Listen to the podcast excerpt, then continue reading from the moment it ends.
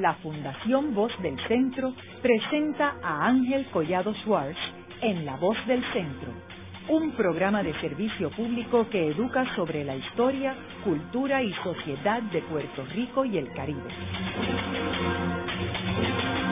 Saludos a todos.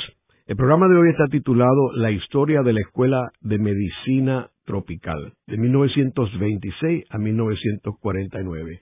Y hoy tenemos como nuestro invitado al doctor Raúl Mayo Santana, quien es historiador y profesor emeritus de la Escuela de Medicina de la Universidad de Puerto Rico. Raúl, sería bueno que nos hablaras, ir un poquito más atrás de la fundación de esta Escuela de Medicina Tropical y nos hablaras sobre la invasión de los Estados Unidos en 1898 y cuál fue el rol del doctor Ashford, Bailey Ashford. Bueno, el doctor Ashford, Bailey K. Ashford, llega con las tropas americanas, ¿verdad?, invasoras por el sur.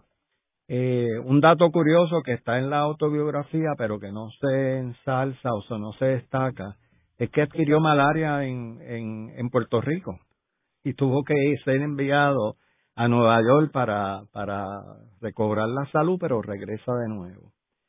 En los primeros años, ¿verdad?, que son los años del gobierno militar, la salud era atendida realmente bajo medidas de emergencia. No había un departamento de salud, que va a ser hasta el 1912. Es interesante que en 1903 sí se crea un departamento de agricultura, pero no es hasta el 12 que hay un departamento de sanidad. En el evento catastrófico que cambia países, de desastres o de eventos naturales, ¿verdad?, son los huracanes. Y tenemos el huracán San Ciríaco del 8 de agosto del 1899, que Fernando Picó realmente dijo que eso fue lo que cerró el drama de español en Puerto Rico. O sea que en 1898 hay un cambio de soberanía con la invasión de Estados Unidos y la transferencia de Puerto Rico, ¿verdad?, a Estados Unidos, pero es el 1899 y con el huracán San Ciríaco que la economía queda devastada y el café desaparece prácticamente y todos esos trabajadores agrícolas bajaron, ¿verdad?, hacia las costas, en este caso hacia Ponce. Bailey K. Ashford, que era un cirujano asistente del ejército del U.S. Army Medical Corps, ¿verdad?, del ejército de Estados Unidos, es enviado en noviembre del 1899, es enviado a Ponce a abrir un hospital ambulatorio por toda la crisis sanitaria que se creaba con todos esos trabajadores agrícolas que bajaban de las montañas a las costas. Allí encontró anemia, encontró una anemia perniciosa, encontró tifoidea, cosas así por el estilo, pero el 24 de noviembre de 1899, Ashford identifica el organismo o el determinante biológico de la uncinariasis, lo que eventualmente se va a llamar uncinariasis, que era la anemia tropical. Eso realmente, aunque no tiene un reconocimiento de inmediato, pero posteriormente se van a crear las comisiones Puerto Rico Anemia Commissions, las comisiones contra la anemia, que así se llamaban, que van a durar del 1904 al 1908. Ese es el referente de la medicina tropical en Puerto Rico. El evento más significativo de la medicina militar fue la erradicación de la viruela, con la vacunación que hizo el ejército, porque hubo un brote que afectó a soldados, y el gobierno estadounidense, que era un gobierno militar, vacunó obligatoriamente, ¿verdad?, a toda básicamente la población. Estamos hablando de unas 800,000 personas o algo así vacunadas, y se erradica la viruela, que son los dos eventos principales, tanto del gobierno español, ¿verdad?, de la vacunación contra la viruela entre el siglo XVIII y el XIX, y el referente principal del gobierno militar, ¿verdad?, de la erradicación de la viruela. Así que son paralelismos interesantes, ¿verdad? Pero es el surgimiento, es la identificación de ese organismo de la uncinariasis que realmente va a ser el que se establece la medicina tropical en Puerto Rico, que es una medicina tropical, ¿verdad?, que es una medicina asociada a las expansiones imperiales y asociada al colonialismo. Sí, yo te iba a preguntar sobre este aspecto de el militarismo, porque podemos usar de referente lo que sucedió con los franceses en Panamá cuando comenzaron a construir el Canal de Panamá, que una de las razones por la cual fracasó el proyecto de ellos es porque se enfermaron los empleados, los obreros, y no hubo forma del gobierno francés ayudarlo, porque ese proyecto era un proyecto de la empresa privada. De hecho, que se fuera a quiebra, y Gustav Eiffel estuvo envuelto en esto, en ese proyecto, y fracasó la corporación, murieron una cantidad de personas, y Estados Unidos, cuando decidió, bajo Theodore Roosevelt, de que iban a ir al proyecto de Panamá, uno de los aspectos que ellos estaban claros es que no podía ser la empresa privada, tenía que ser el gobierno, y tenía que ser el ejército, y tenían que bregar con el asunto de la salud. Porque si no, iba a pasar lo mismo que pasó con los franceses. O sea, que esto es el trópico, porque en Estados Unidos no hay trópico. O sea, el trópico viene a raíz de la expansión militar de ellos. Bueno, lo de Panamá es un poquito más complicado, ¿verdad? Pero para eso estamos aquí. El antecedente principal de Panamá no es la Comisión de Anemia, ni es Ashford, es la erradicación, o vamos a decir el descubrimiento finalmente de cuál es el vector de la fiebre amarilla, y es en Cuba con Carlos Finlay, ¿verdad?, y Walter Reed, que es el presidente, ¿verdad?, de la comisión, enviado porque estaban matando a las tropas americanas. Murieron más soldados americanos por enfermedades tropicales en Cuba que por la guerra, vamos a decir, contra España. El gobernador militar Woods era una persona asociada al movimiento progresista sanitario, creo que era médico, no estoy seguro, pero sí estaba asociado a todo ese evento en Estados Unidos del progresismo. Estados Unidos tiene una franja tropical y subtropical, que es el sur de Estados Unidos, que también ese es otro país. No es el mismo país del norte ni del este, ¿verdad? Y interesantemente, vamos a decir que ahí sobrevivió la medicina tropical en las unidades académicas, mientras nosotros nos olvidamos de la medicina tropical. ¿Dónde en específico? ¿Como Luisiana? Luisiana. Okay. Sí, Luisiana es un centro, uno de los centros, pero en varios centros. Luisiana es y claro, Luisiana está inserto en el Caribe, ¿verdad? Era francés, y Florida también. Exacto, y Florida.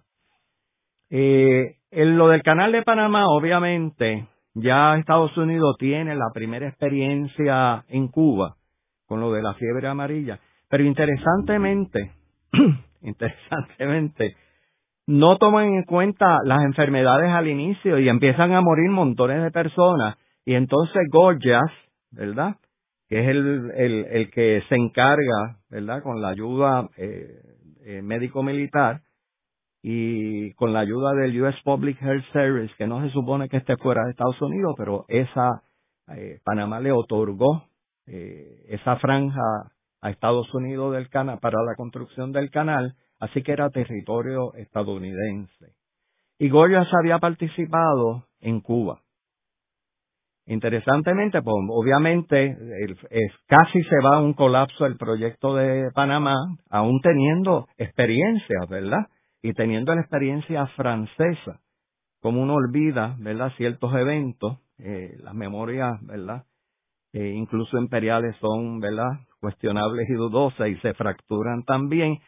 Y entonces, ¿verdad?, toman medidas para poder, ¿verdad?, que hacen de un éxito. Eso es el segundo, vamos a decir, gran éxito. En Cuba es lo de la fiebre amarilla, en Puerto Rico es ¿verdad? Va a ser la anemia, y en Panamá obviamente es la construcción de Panamá, donde mueren montones de trabajadores, principalmente indios ya ubicados en el Caribe, que vinieron después de la abolición de la esclavitud, que Inglaterra trajo trabajadores, ¿verdad?, indios al Caribe. Y muchos indios perecieron, digo, indios de la India, no indios americanos, sí, vamos a decir nativos, sino indios de la India. Raúl, ¿y cómo afecta, o sea, cómo tú comparas la situación de Puerto Rico con estos dos casos que me has dado de Cuba y Panamá? Bueno, muy diferente. Pues aquí no había fiebre amarilla, ¿no? Había fiebre amarilla en el siglo XIX, pero no en el XX. Okay. Malaria había. Te dije que Ashford, ¿verdad?, se infectó con malaria. La diferencia grande es que Cuba está devastada por la guerra, ¿verdad?, de independencia. Así que eso es un país completamente diferente, mientras Puerto Rico no tiene esa situación. Así que, y el caso de Panamá, pues obviamente también es algo diferente, porque ya ahí estamos hablando de un imperio estadounidense en gran apogeo, ¿verdad? Fíjate que la asociación de la cuestión imperial de Estados Unidos se hace inicialmente con la expansión, ¿verdad?, hacia el oeste y las guerras contra los indios. No lo digo por cuestiones ideológicas. Las tropas que vinieron aquí, estadounidenses, eran tropas que habían estado en las guerras contra los indios en Estados Unidos. Así que es una expansión que no podría decirse que no es imperial, pero si incluso se reconocen a las tribus indias como naciones, pues sí tenemos una expansión imperial, ¿verdad? Y la guerra del 1898, que hoy se llaman de otros nombres, ¿verdad?, la famosa hispanoamericana, es la primera gran experiencia internacional, ¿verdad?, que tiene Estados Unidos en términos de expansión.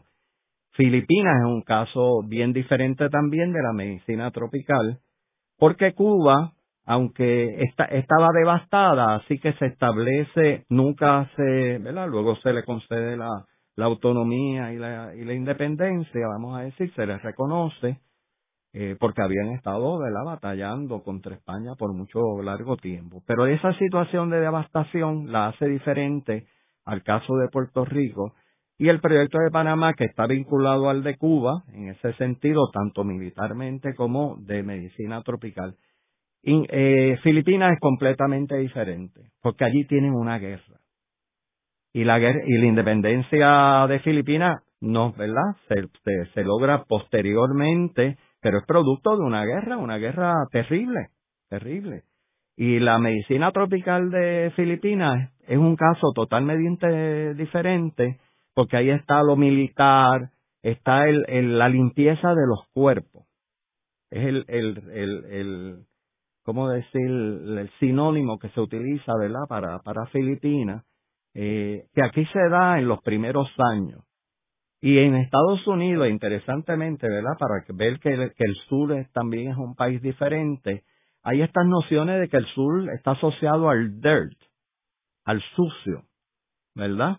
Así que ese es el tropicalismo, vamos a decir, de Estados Unidos, que habría que incluir también ese sur de Estados Unidos a Filipinas, a Panamá, a Cuba y a Puerto Rico. Entonces, ¿qué sucede en Puerto Rico con las iniciativas de Ashford? Ashford es un médico interesante, ¿verdad? Es un médico militar.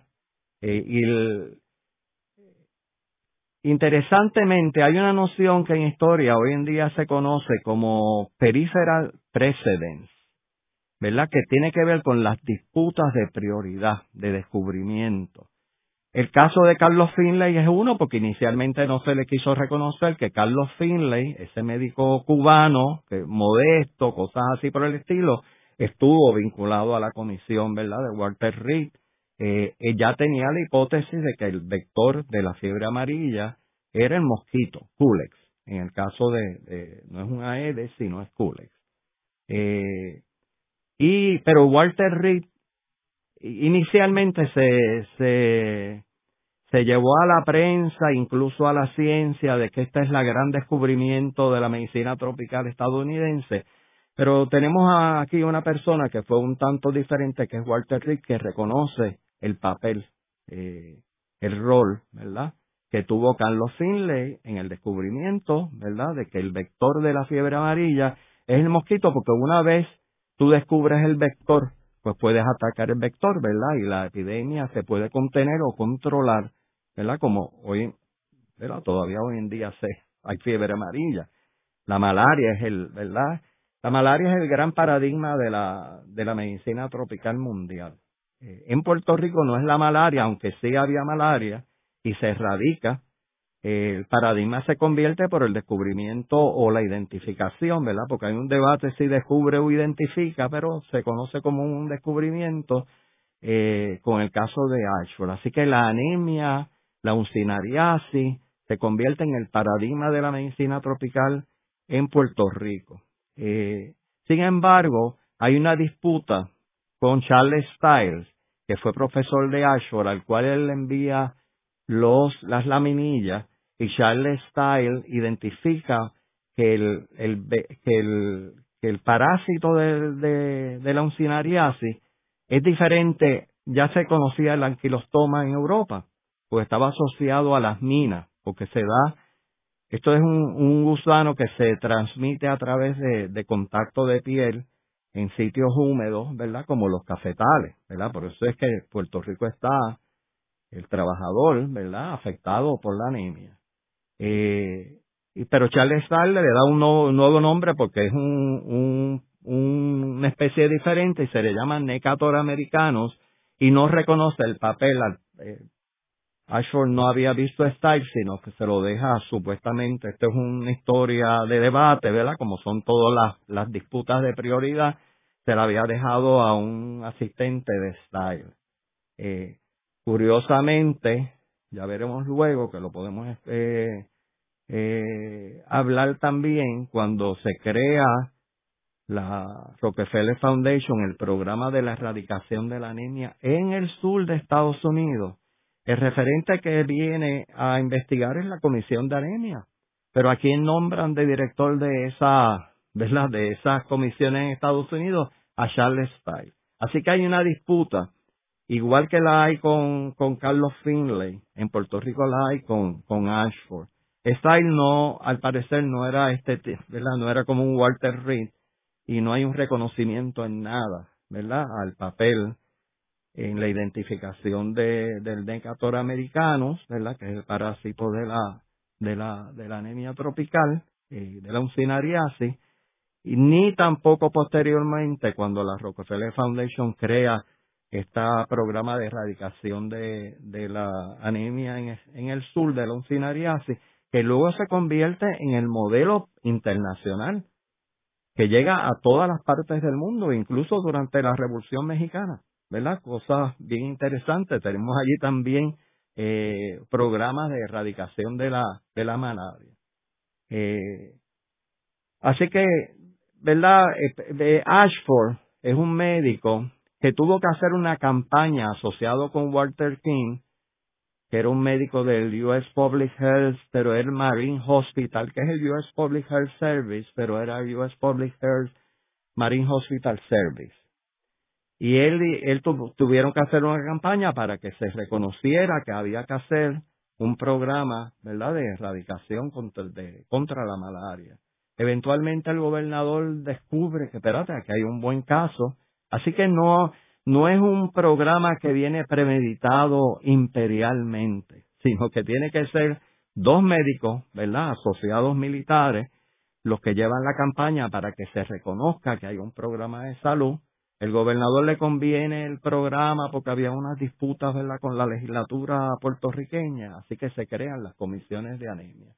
Pero tenemos un médico que se ha identificado con Puerto Rico, ¿verdad?, que no, y se queda a vivir en Puerto Rico y muere en Puerto Rico. De hecho, muere siendo profesor de la Escuela de Medicina Tropical en el 1934. Entonces, ¿Cómo evolucionan esas comisiones? Las comisiones empiezan con $10,000 aprobados por la legislatura, ¿verdad? Que parece ridículo vamos a decir, la cantidad de dinero, pero no lo es, ¿verdad? Para la época. Y hay 3 comisiones. ¿Cuántas personas participaban? Bueno, llegaron a participar muchísimas personas, pero la comisión inicialmente estaba compuesta principalmente por Ashford, King y Pedro Gutiérrez Garavide, que era un médico de Bayamón y era director del hospital municipal, porque la comisión empieza trabajando en Bayamón y de hecho Agustín Stahl es director de una del field station de la primera comisión de anemia. Pero ahí hay una controversia con Stahl, ¿verdad? Por la personalidad de Agustín Stahl, que es uno de nuestros grandes médicos y botánicos, ¿verdad? Era un gran botánico. Entonces la comisión, compuesta por Ashford, King y Pedro Gutiérrez Garavide, que lo incorporan a la comisión, se van para Utuado.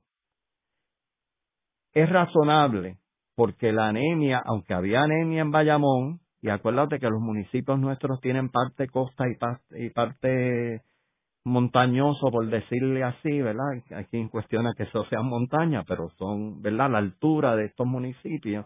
Había anemia en Bayamón, pero la comisión decide moverse a Utuado y a Ibonito, que son los grandes centros de la anemia y de los trabajadores cafetaleros. Hay una tesis bien interesante por Francisco Estarano. Acuérdate que entonces esto no es una comisión ideada por el gobierno estadounidense, porque ya no era gobierno militar, pero hay un planteamiento de Escarano de que estas comisiones de anemia que tuvieron un gran éxito y bien recibido por los trabajadores agrícolas, ¿verdad?, por los llamados jíbaros, ¿verdad?, en términos de nuestra identidad, bien recibida por los médicos municipales y por los alcaldes municipales, y se establecen múltiples unidades de la Comisión contra la Anemia, así que en cierta manera se creó un sistema de salud con las comisiones de anemia, que no existían. Existían médicos, los médicos municipales, que era uno por municipio si tenía suerte. Aún bajo el gobierno militar se reconocía que la mitad de los municipios no tenían médicos, por ejemplo, que era muy parecido a la sanidad española, o sea que estos primeros años de Estados Unidos tampoco se distinguen mucho, ¿verdad?, de las condiciones sanitarias y de los servicios de salud que existían bajo España. Pero no hay duda que la Comisión de Anemia tiene un gran impacto, bien recibido, usa mucha ciencia también, el microscopio es el instrumento principal, y eventualmente por problemas políticos se disuelve, ¿verdad? Típico caso puertorriqueño.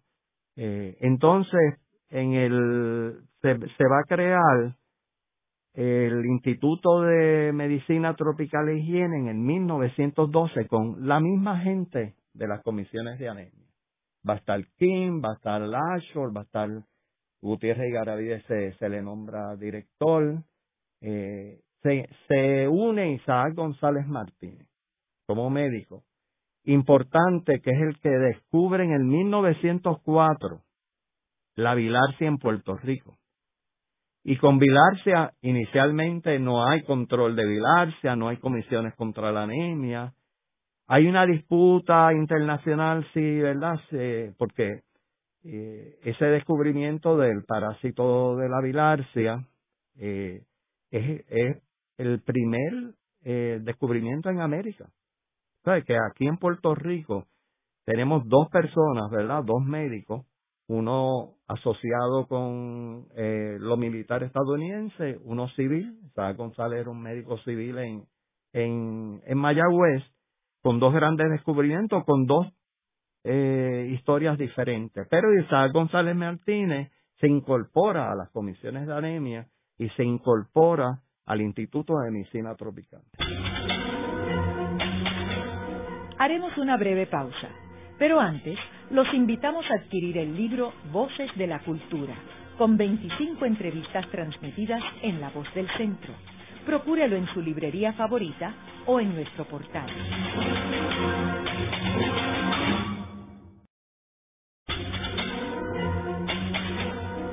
Continuamos con la parte final de La Voz del Centro con Ángel Collado Schwarz. Pueden enviarnos sus comentarios a través de nuestro portal www.vozdelcentro.org. Continuamos con el programa de hoy titulado La historia de la Escuela de Medicina Tropical de 1926 a 1949. Hoy tenemos como nuestro invitado al doctor Raúl Mayo Santana. En el segmento anterior estuvimos hablando sobre los inicios de esta escuela y hablamos del rol importante que jugó el doctor Ashford, que vino con la invasión de Estados Unidos en el 1898, y también estuvimos hablando de las comisiones de anemia y la fundación del instituto como antesala a la fundación de la escuela. Hay que aclarar, Ángel, que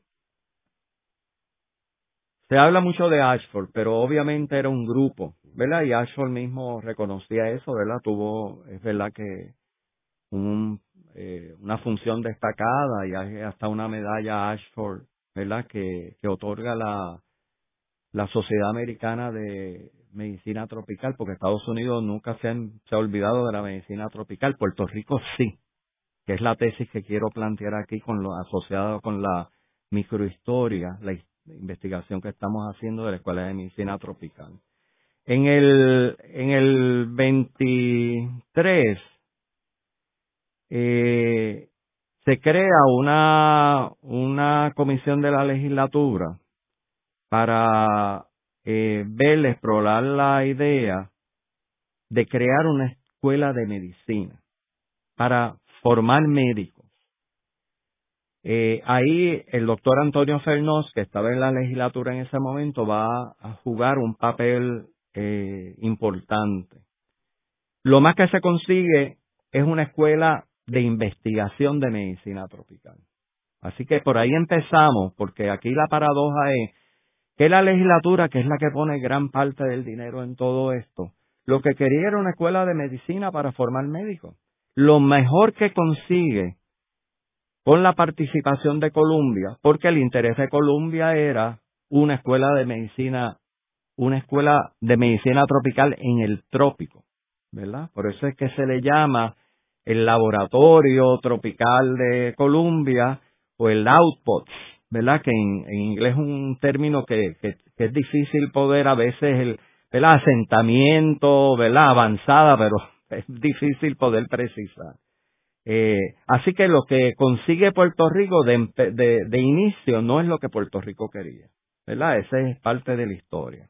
Raúl, déjame aclarar algo en términos de la relación de la Universidad de Colombia con Puerto Rico, que antecede todo esto, porque la Universidad de Colombia participó activamente en la fundación de la Universidad de Puerto Rico en 1903. Y entonces, no solamente participó, sino que hizo unos estudios sobre la situación de la educación en Puerto Rico. Y el Teachers College de Colombia es el que hace estos estudios que en el libro que escribe Osuna sobre la educación, él le da crédito a la Universidad de Colombia. O sea que ya había este antecedente que la universidad había participado en la fundación de lo que era la escuela normal, que fue el principio de la Universidad de Puerto Rico, que era para crear maestros. Los americanos se dieron cuenta que no había suficientes maestros. Tenemos que recordar también que durante los tiempos españoles y de la soberanía española sobre Puerto Rico, nosotros no teníamos universidad, porque Puerto Rico era un bastión militar, así que Puerto Rico no fue tratado igual que Cuba, Santo Domingo, Lima, las otras colonias españolas. Y no es hasta que llegan los americanos que se establece la Universidad de Puerto Rico, y la primera parte es la escuela normal para crear maestros. Sí, no hay duda. Fíjate que esas dos creaciones, la del Departamento de Agricultura y la de la Universidad de Puerto Rico y de la Escuela de Normal, que fue lo más... había dinero para la Escuela Normal, realmente los colegios de la universidad van posteriormente creándose, ¿verdad? Los de farmacia, leyes, cosas así por el estilo. Columbia va a seguir jugando un papel aún cuando vamos a cerrar la Escuela de Medicina Tropical. Quien diseña el primer programa, modelo de académico de enseñanza de la nueva Escuela de Medicina en el 1949, va a ser Columbia, ¿verdad? Unos facultativos que es traído por Jaime Benítez, ¿verdad?, de Columbia. Pero esa es una paradoja, ¿verdad? O sea, tenemos... Columbia le interesa una escuela graduada de medicina tropical, Puerto Rico le interesa una escuela de médicos, pero lo más que se logra es ese acuerdo y que le llamó Anés Ramírez de Arellano, ¿verdad?, que hizo su tesis sobre la Escuela de Medicina Tropical y la Escuela de Medicina de la Universidad de Puerto Rico, ¿verdad?, porque ella llega a la creación de la escuela. Es un matrimonio por conveniencia, ¿verdad?, es lo que se le llama. La creación, aquí tenemos un modelo de crear institutos, esa es una cosa que hemos descubierto.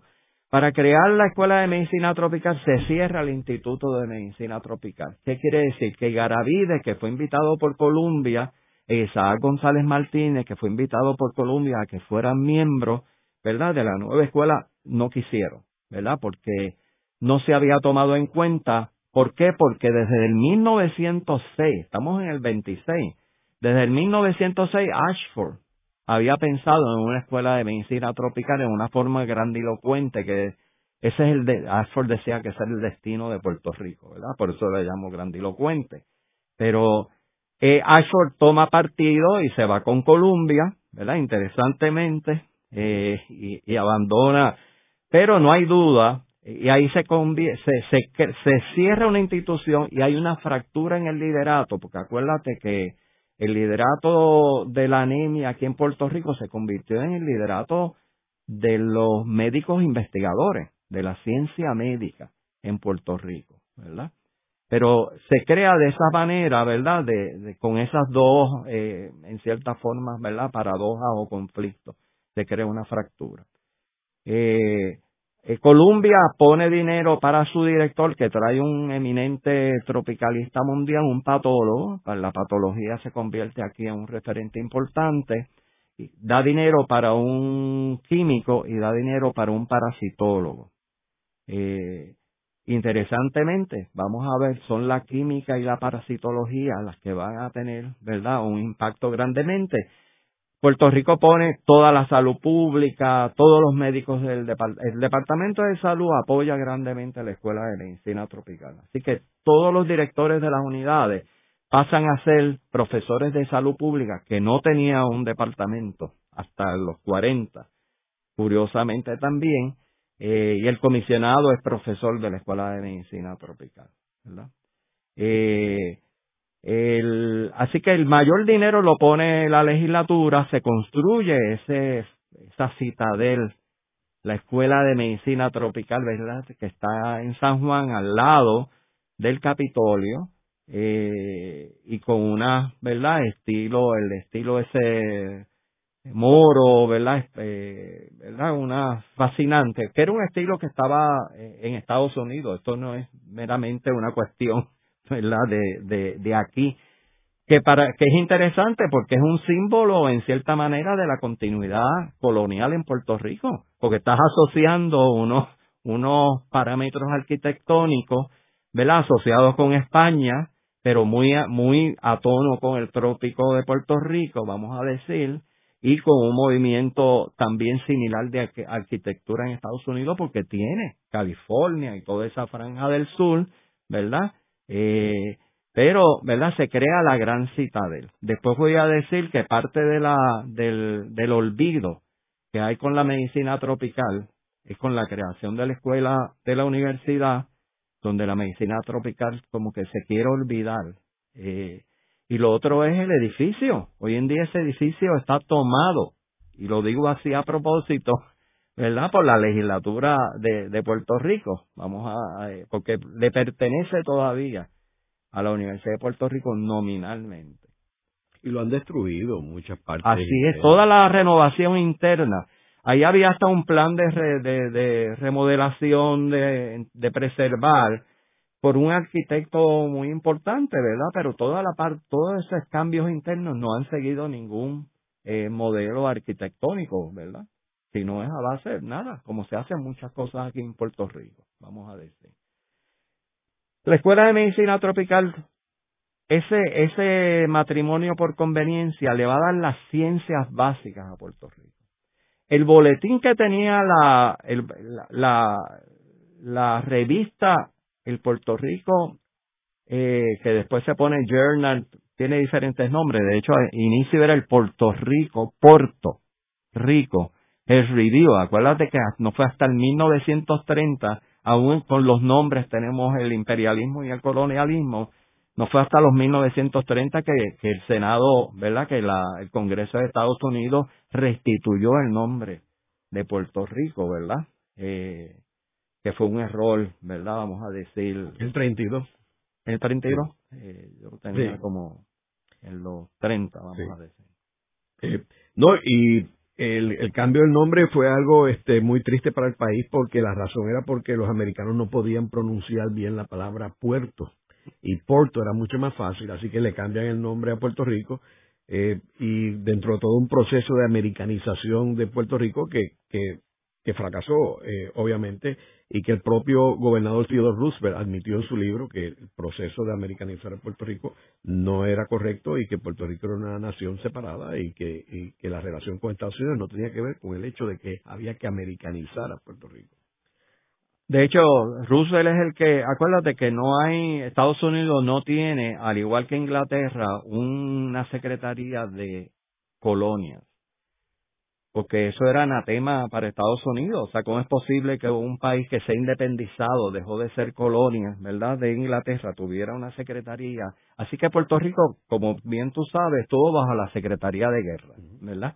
Y entonces hay quien dice que no hay una política de colonización o de, ¿verdad?, asociada al imperialismo. La hay, y Roosevelt la establece. Es la americanización, ¿verdad?, claramente. Roosevelt identifica dos áreas que Puerto Rico puede ser usado por Estados Unidos, pero también conveniente para Puerto Rico, que es la medicina tropical y es la agricultura tropical. Porque aquí tenemos a dos personajes bien importantes, uno médico estadounidense, Ashford, y tenemos a Chardón, que llegó a ser, ¿verdad?, del plan Chardón, presidente Carlos Chardón, presidente de la Universidad de Puerto Rico, que fue el que descubrió el hongo, ¿verdad?, asociado a la caña que estaba afectando, ¿verdad?, la agricultura. Ahí también está la Estación Experimental Agrícola, que son, y es el único que yo he visto así, ¿verdad?, que fue Roosevelt, que fue gobernador fue secretario de la Marina, gobernador de Puerto Rico y fue gobernador de Filipinas, porque estos puestos se intercambian, ¿verdad? Pero en ese libro de los 30 también de Roosevelt identifica claramente cuál es la política realmente imperial, que es la americanización, y identifica esas dos áreas tropicalistas. Aquí nunca se ha investigado muy bien el tropicalismo agrícola, ¿verdad? Y la figura de Chardón tienen, ¿verdad?, más o menos incluso las mismas profesiones, ¿verdad?, en términos de ciencia. Raúl, y entonces, volviendo otra vez a la Escuela de Medicina Tropical, ¿cómo fueron los primeros años? ¿Cuándo es que logran graduar estudiantes? Sí, los primeros estudiantes principalmente vienen siendo los directores de las unidades del Departamento de Salud a nivel central, ¿verdad? Se convierten en estudiantes porque quieren y pasan a ser profesores. Eran profesores inicialmente o instructores de salud pública, pero pasan a ser profesores de medicina tropical en la escuela. Hay que mencionar que la medicina había pasado de las teorías del miasma y de las influencias, ¿verdad?, del ambiente y de la humedad y del clima, que aquí el gran debate se dio con la Comisión de Anemia. Había, ¿verdad?, esas teorías básicamente, y asociado a la pobreza, ¿verdad?, que no debemos olvidar nunca, y a la malnutrición. Así que Ashford tuvo que dar una pelea en términos científicos, ¿verdad?, contra las teorías miasmáticas. Siglo XIX es la bacteriología y la teoría, ¿verdad?, del germen, donde la medicina tiene un gran avance, ¿verdad?, porque identifica una causa, ¿verdad?, para las enfermedades biológicas, y entonces se puede atacar a esas bacterias. Inicialmente, bacteriología está presente en la escuela, pero obviamente la ciencia más asociada a la medicina tropical es la parasitología, y va a jugar un papel importante.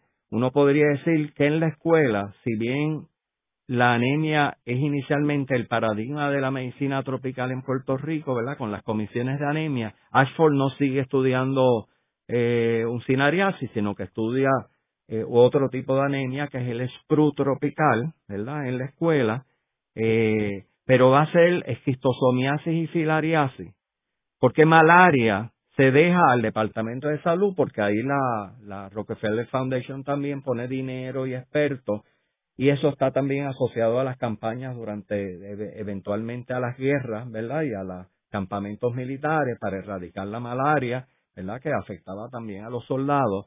Y Puerto Rico es el primer país de, ¿verdad?, de América que elimina, erradica la malaria. La esquistosomiasis o la bilharzia, también cuando yo digo esquistosomiasis, me refiero a la bilharzia, ¿verdad?, que tiene una gran tradición con Isaac González Martínez también. Pero esos son los dos paradigmas de la escuela. Así que la parasitología eventualmente y la química, ahí viene el doctor Conrado Asenjo con la identificación de la acerola como una fuente principal de la vitamina C, que se convirtió los dos, tanto una prueba en contra de la bilharzia por José Oliver González, parasitólogo, y la acerola, que se convirtió en la base para la vitamina C mundialmente, ¿verdad?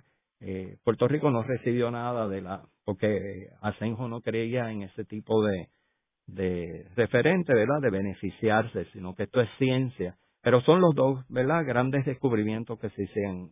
Ahora, ¿qué pasó? ¿Por qué se disuelve la medicina tropical? Salud pública en un momento dado, Puerto Rico necesita, especialmente con la guerra, profesionales, ¿verdad?, médicos, ¿verdad? Se llevan los médicos que hay en el hospital de la universidad, que esa es otra construcción que hace la legislatura. Puerto Rico es el que pone la mayor cantidad de dinero, ¿verdad?, para la Escuela de Medicina Tropical, pero la asociación con Columbia es bien importante. Columbia pone su prestigio, ¿verdad?, su network y una política de traer profesores invitados. Así que crea.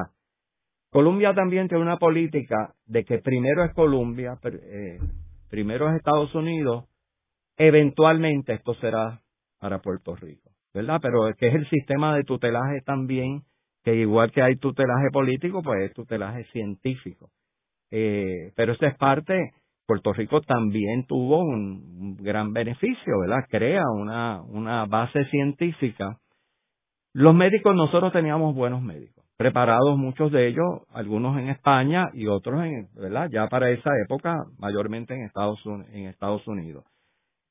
Hay otra cosa, viene la modernización también del Departamento de Salud con la creación de las unidades, ¿verdad?, así que se está dando modernización en el Departamento de Salud en el 25, 26, 27, modernización de la ciencia con la Escuela de Medicina Tropical, ¿verdad?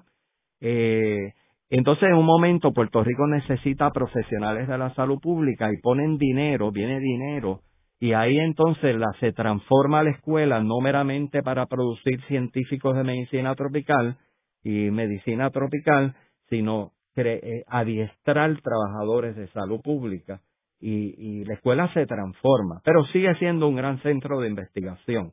Y la revista de la escuela, que llegó a ser bilingüe, que es algo importante, ¿verdad?, en español y en inglés por muchos años, es de fama internacional también.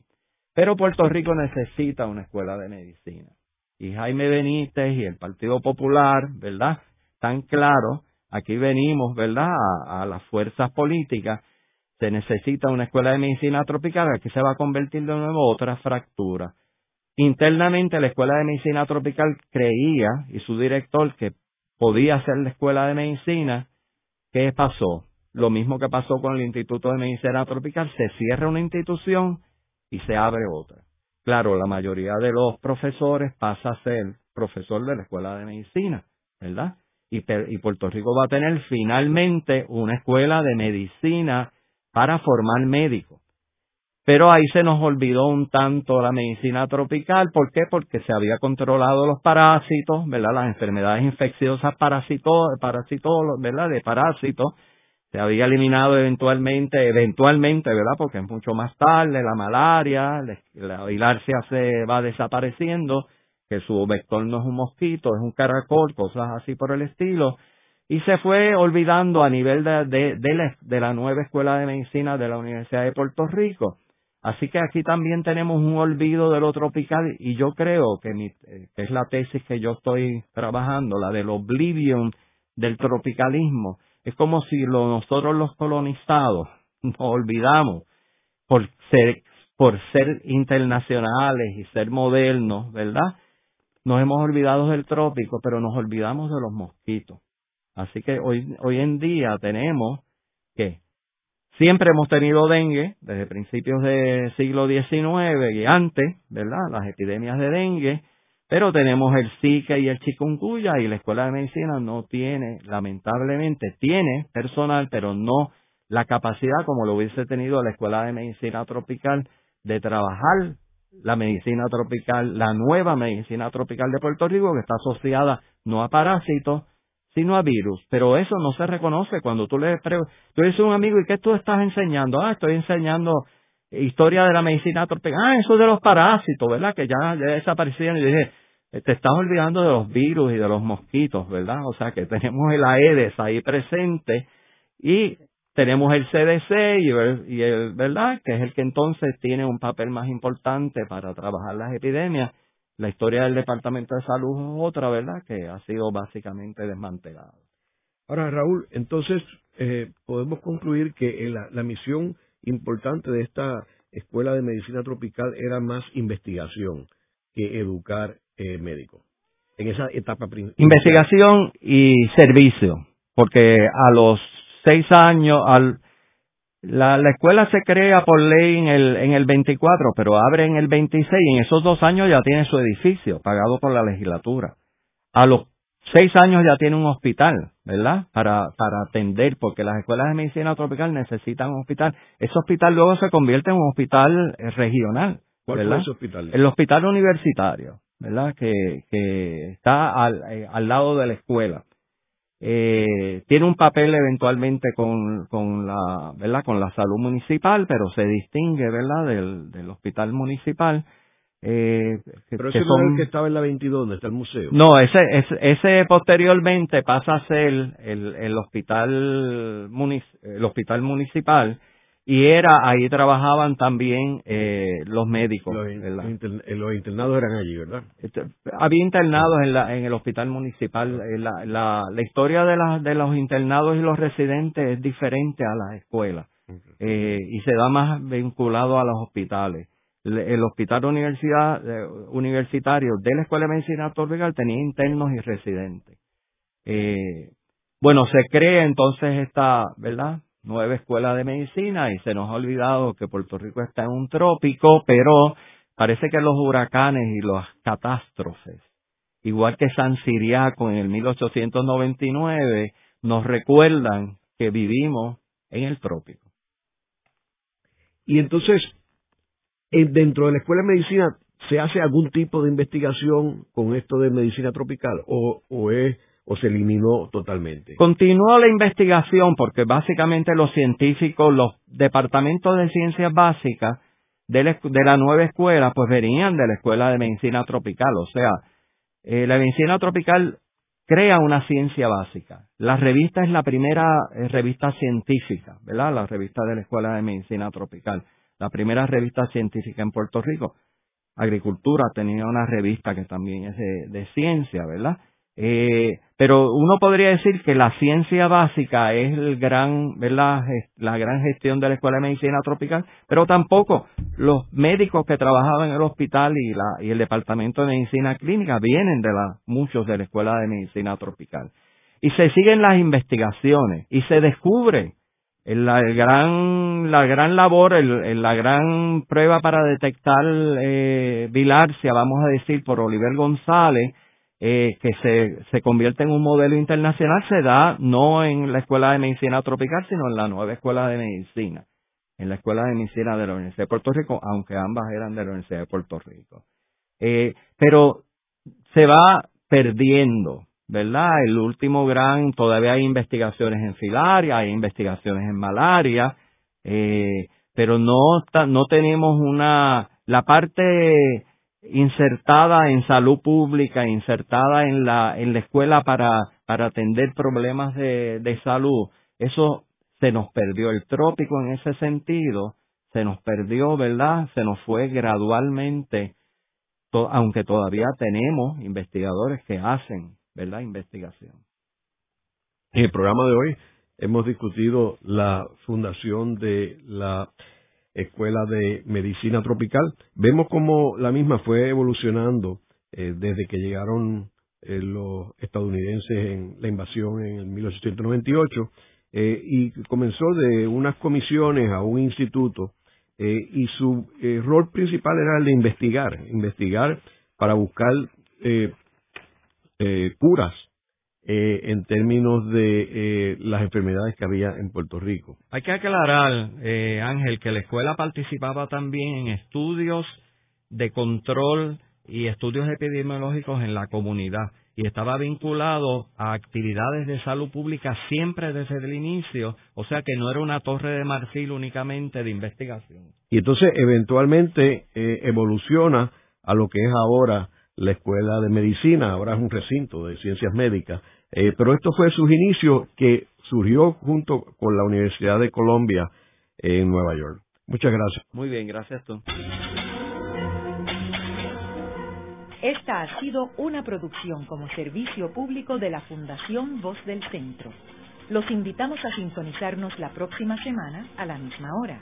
Y recuerden que pueden adquirir el libro Voces de la Cultura en su librería favorita o en nuestro portal.